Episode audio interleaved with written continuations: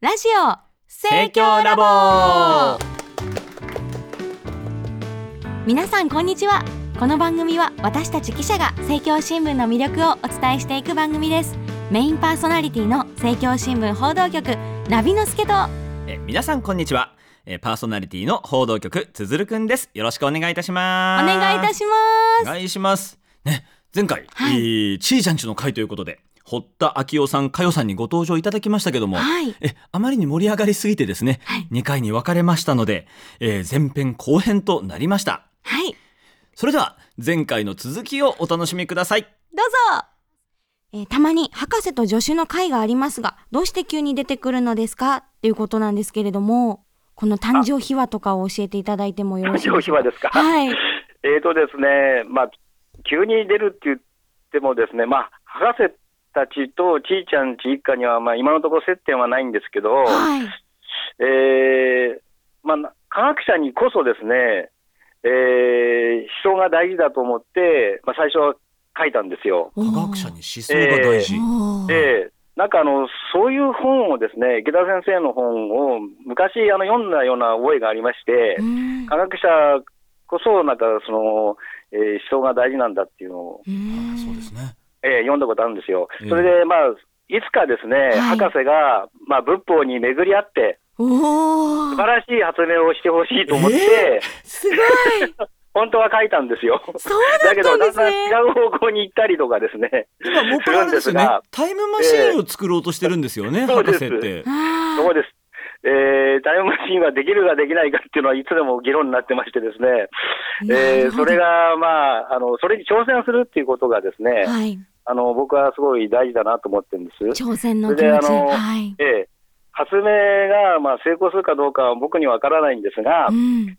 何度失敗しても挑戦し続けることが、あの、大事かなと思って、それを読み取っていただけたらなと思ってます。なるほどありがとうございます。すごい深い、一時深いメッセージを伺うことができました。次の質問伺わせていただきたいと思います。えーペンネームターボーさんからあラジオネームですかね、えーいただきました、えー僕は毎日のようにちーちゃんちを読んで笑ったり感心したりしていますすっかりちーちゃんちは知り合い家族のような気持ちです、えーそこで質問です、え僕も締め切りのある仕事をしているのですがやらなくちゃいけないのは分かっていても全く前に進まない時がしばしばあります。えー堀田先生のやる気スイッチのようなものがあれば教えていただきたいです。毎日の連載なんてすごいことだと感じています。これからもお体に気をつけて頑張ってください。というメールをいただきました。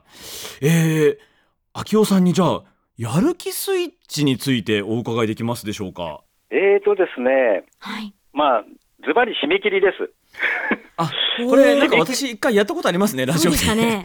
ええ締め切りがないとですね、あのなかなかやっぱり、えースイッチが入ってこないんですよね。なるほど。もうギリギリになればあのまあ、誰でもスイッチが入ると思うんですけどね。いやーすごい、あの我々も記者で記者業ですんでね非常に思い当たる節のあるはいお。話で、はいあ、のまあ、やる気が出ない時っていうのは、はいなんかあの、でもそれに向かって何かあの、えーやる、行動するってことがすごい大事で、えーあのまあ、漫画だと、あのまあえー鉛筆を持って、あの紙に向かって何かこう書き出すっていうんですかね。まずあの動き出しちゃう、やええそうですね。はいあの心がやる気がなくても、体がやる気を出して、えーなんとかこうう手手を動かすことによって、だんだんこうなんか本本気のモードに入ってくるっていうんですかね。なるほ。どね。そういうことがあの結構あるんですよ。やる気がない時でもまず手を動かしてみることでやる気が入ってくるのかなと、ええ。だから例えばあの、えーダイエットするときに、なんかこう、縄跳びするって言っても、はい。あのそういうほら、あのやる気がなくても縄を持って外に出れば、ね。縄跳びするんじゃない。そんなような感じですかね。これ、ええ。あの佳代さんはどうですかね？やる気スイッチみたいなちょっと変わります。はいありがとうございます。もしもし、すいません。いえ、やる気スイッチはやはりあの締め切りですごね。夫婦ご一致ということでございまして、はい。これ締め切りがないと、とか、あの、締め切りがまだまだ先だなと思っていると、スイッチは入らないですね。うん。締め切りが先いよいよ、いよいよもう締め切り危ないぞっていう風になると、まあ、あの、スイッチは、嫌が王でも入ります。なるほどこれはあれですねはい。ターボーさんもぜひ参考にしてすねいただきたいなという、はいえ私も参考にさせていただきたいというふうに思います そうですか、ありがとうございます。すいませんでは次の質問に、えはいこのまま移らせていただきますはい。それでは次の質問です。ラジオネーム、サリーさんから。私はタクボーのファンです。カラーになってあのコスチュームが綺麗な黄緑色だったんだと、ちょっと意外でクスッと笑ってしまいました。ところで、ずっと気になっていたのですが、タクボーのヘアスタイルってどうなっているのですか？あの角のような独特のフォルムの謎を教えてください。ということで、タクボーのタクボーのね、はい角ね緑色のね、みんな可愛い綺麗になってるはい、黄緑。かと思いますまあ、あれはですね、はい。はいあれは、あの、タクボーの頭の形ではなくてですね、お？あの、被っているフードの先端が少しとんがってるっていうのに書きたかったんですけど、はい。ええ、フードを被ってるんですよね。それで、あの、そのとんがりなんですが、はい。まあ、あれをちょっとあの、大げさに書いたらちょっと大きかったんですかね、なんか。あ冷静に見てみるとうん少しやっぱり、あの、で大きいかなと思いまして。ーいやでもすごいまあでもそ可愛くて。れが一つの、うんそうですか。ありがとうございます。はい。それが一つの、あのーはい。そうなんですよ。だから、あの、タクボーが、まあ、どんな髪型をしているのかは、はい。あの、脱ぐ、脱ぐシーンは多分ないでしょうね。お多ー。分ないという宣言がまあ、脱いでも、あの、何か被ってたり、何かしてるんじゃないか。じゃあ実はもう僕にもえーどんな頭になってるのかは、あの、わからないっていうことで、皆さんの想像に任せるということで、もう作者の手も離れて、ええー、素晴らしい。ね実はちょっとフードの出っ張り部分だったという、ね服のパーカーとかね、フードがあありますけどね。縫い目というかそういうことですよね。はいえー衝撃の事実がはい。判明いたしました。ありがとうございます。もうタクボーのファンですって方結構いらっしゃるので、あのメールも今回届いておりましたので、もうファン悶絶の あの秘密なんじゃないかなって思います。ありがとうございます。ありがとうございますあり。がとうございます。じゃあ続いての質問にまた入らせていただきます。えー子育て奮闘中ママです。えー、堀田明夫さん、かよさん、ちーちゃんち連載1500回、大変におめでとうございます。えーなかなか毎日は読めず、電子版でまとめ読みをしています。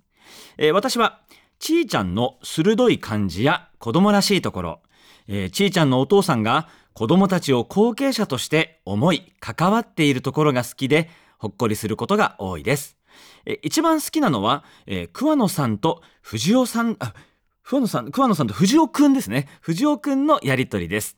ついプッと笑ってしまうことが多いのですが、えー桑野さんのように断られ続けても声をかけ続ける。友達として関わり続ける。えーそれが素晴らしいなと思い、えー私もそういう人になりたいと目標にしています。という感想がございまして、はい。桑野さんと藤尾くんのこのキャラはどなたが思いどどちらが思いつかれたんですかね？えーと、どちらだったでしょうか？そうあの、いうね。多分、はい、はい。秋代だと思うんですけれども、なるほどね。桑野さん、はい。あのおばあさんとね、えー、藤尾くん、はいとんがり帽子。の、ね会合に誘って、はい。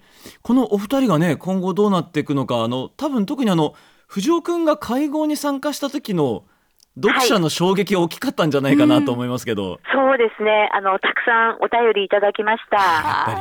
はい、皆さん、あの、我がことのように喜んでくださって、で、あの、あの時は、あの、リモートの会合に、頭の先っぽだけ、帽子の先っぽだけちょこっと出たんですけれども、あの、いつか全身が出るのを楽しみにしていますというようなお声をたくさんいただきました。ーはいみ皆さんそれをまたねはい。応援してるそうですね。皆さんにあの応援していただけて、藤尾さんも喜んでいるかと思うんですけれども。そうですね。はい。またあれですよね応援してるといえばあの南天さんのなんかねあの壮年部の、うんお南天さんの成長っぷりへのね、そうですね3歩進んでは3歩戻るような雰囲気への 応援も多いんじゃないですかね。はい。あの、南天さんは、あの、私が作ったキャラクターなんですけれど。そうですか。はい。私は、あの、南天さんが大好きで、あえー、なんとか、あの、あんな形ですけれども、徐々に成長していってくれるといいなと思って見守ってはいるんですがなかなか、あの、手強いんですけれども、手ご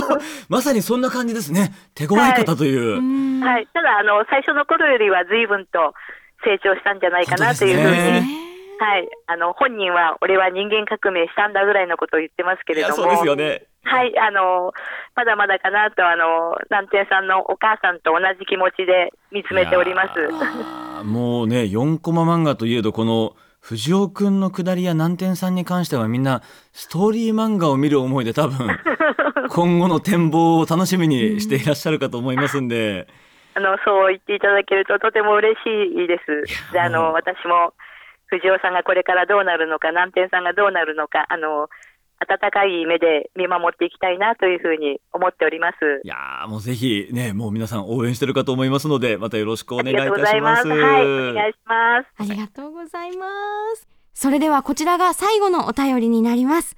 ハッスルパンチの時からのファンです。ちーちゃんちが政教新聞で始まった時はとっても嬉しかったです。とにかく絵が上手でいらして、プロの方に恐縮です。キャラクターがみんな自然体で、良いところもちょっと欠点もあり、親近感が湧きます。お話もクスクス笑える話からちょっとじんとする話もあり、また真剣なメッセージが込められている回もあり、楽しみに読まさせていただいています。そして最近はカラーになって電子版でとっても綺麗です。背景の色も少しずつ色を変えて同じ色がなく鮮やかに楽しめるようにしてくださっているのでしょうか。素敵だなぁと感動しています。また、盛況電子版でたまに夜、お疲れ様です。ちーちゃんちで癒されてくださいのような通知とちーちゃんちが届きます。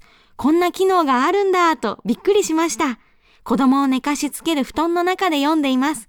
最後に1500回本当におめでとうございます。どうか堀田先生、かよさん、お体を大切になさってください。連載、これからも楽しみにしております。ということで、質問をいくつか送ります。堀田先生が尊敬したり、影響を受けた漫画家や作家はいらっしゃるのでしょうかまた、奥様のかよさんから見て、漫画家堀田先生のすごいところはどこですか？ラジオネーム、里幸さんからのお便りです。ということで、秋代さん、この一つ目の堀田先生が尊敬していたり、影響を受けた漫画家や作家はいらっしゃるのでしょうか？っていう質問なんですけれども。はい。はい。えっ、とですね、あの、当然、手塚先手塚治虫先生です。そうですよね。ええ あの、もう、なんていうんですか、40年前の話なんですけど、はい手塚先生のアシスタントをやってまして、はい。えーまだ僕が学生の頃、あの、学生部の先輩に、はい。堀田君は絵がうまいから、はい漫画家にでもなったらって言われたのが、あのー意識し始めたんですね、漫画家へで。ーでちょまあ、具体的に本当に手塚治虫のなんか弟子にもなってみたいなことをね、言われたんですよ。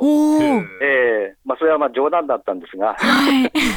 でもまあ、もちろん子供の頃から僕はあの手塚先生のあの鉄アナトムがすごい大好きで、ああの本当大ファンだったんですよねー。はい。それであのだ学生の頃にちょうどたまたまあの手塚先生の会社がアシスタントを募集してるのを知って、うん。あのそれで応募しようと思って、あのオリジナルの漫画を書いて、あのまあ、それに励んだんですけど、はい。でやっぱりあの全然書いたこともない初めての漫画なので、うん。どういうふうにして書いてるのかわからなくて、はい。まあ、いろんな人たちに話を聞いてもみんな漫画に詳しいわけじゃないんで、うん。えーわからなかったんですけど、ではい。先輩から、まあ、とにかく題目を上げて、あのーその作品を書いて、頑張りなさいって言われた言われたのであのーまあ、とにかく題目を上げようと思いましてですね、はい。であのーもう割ともうなんか一生懸命やってたんですがう、ん。で結局ですね、はいえー250人中の5人の中に選ばれて、すごい。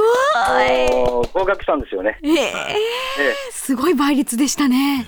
えすごい倍率だったんです。それはもう後から聞いたんですけどもね。ああ、そうだったんですね。えーまあ、すごい下手くそな人たちもいっぱいいましたけど、後からその作品を見見たんですけどね。あ。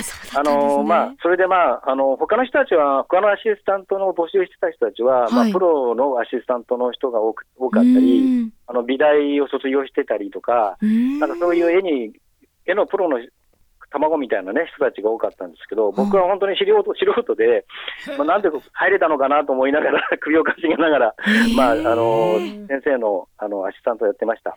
そうだったんですね。ええ。でちょうどあの僕がアシスタントやってた頃は、はい。あの先生があの、ええー、なんていうんですかね、ブッダとかブラックジャックとかやってる、まあ一番後期ではすごい最盛期の頃で、で、しかも、あのちょうど、えー、24時間テレビのアニメとかはですね、へええー雑誌をやりながらアニメもやってたっていう、もう超忙しい時わ期だっあ多忙な。た。はい。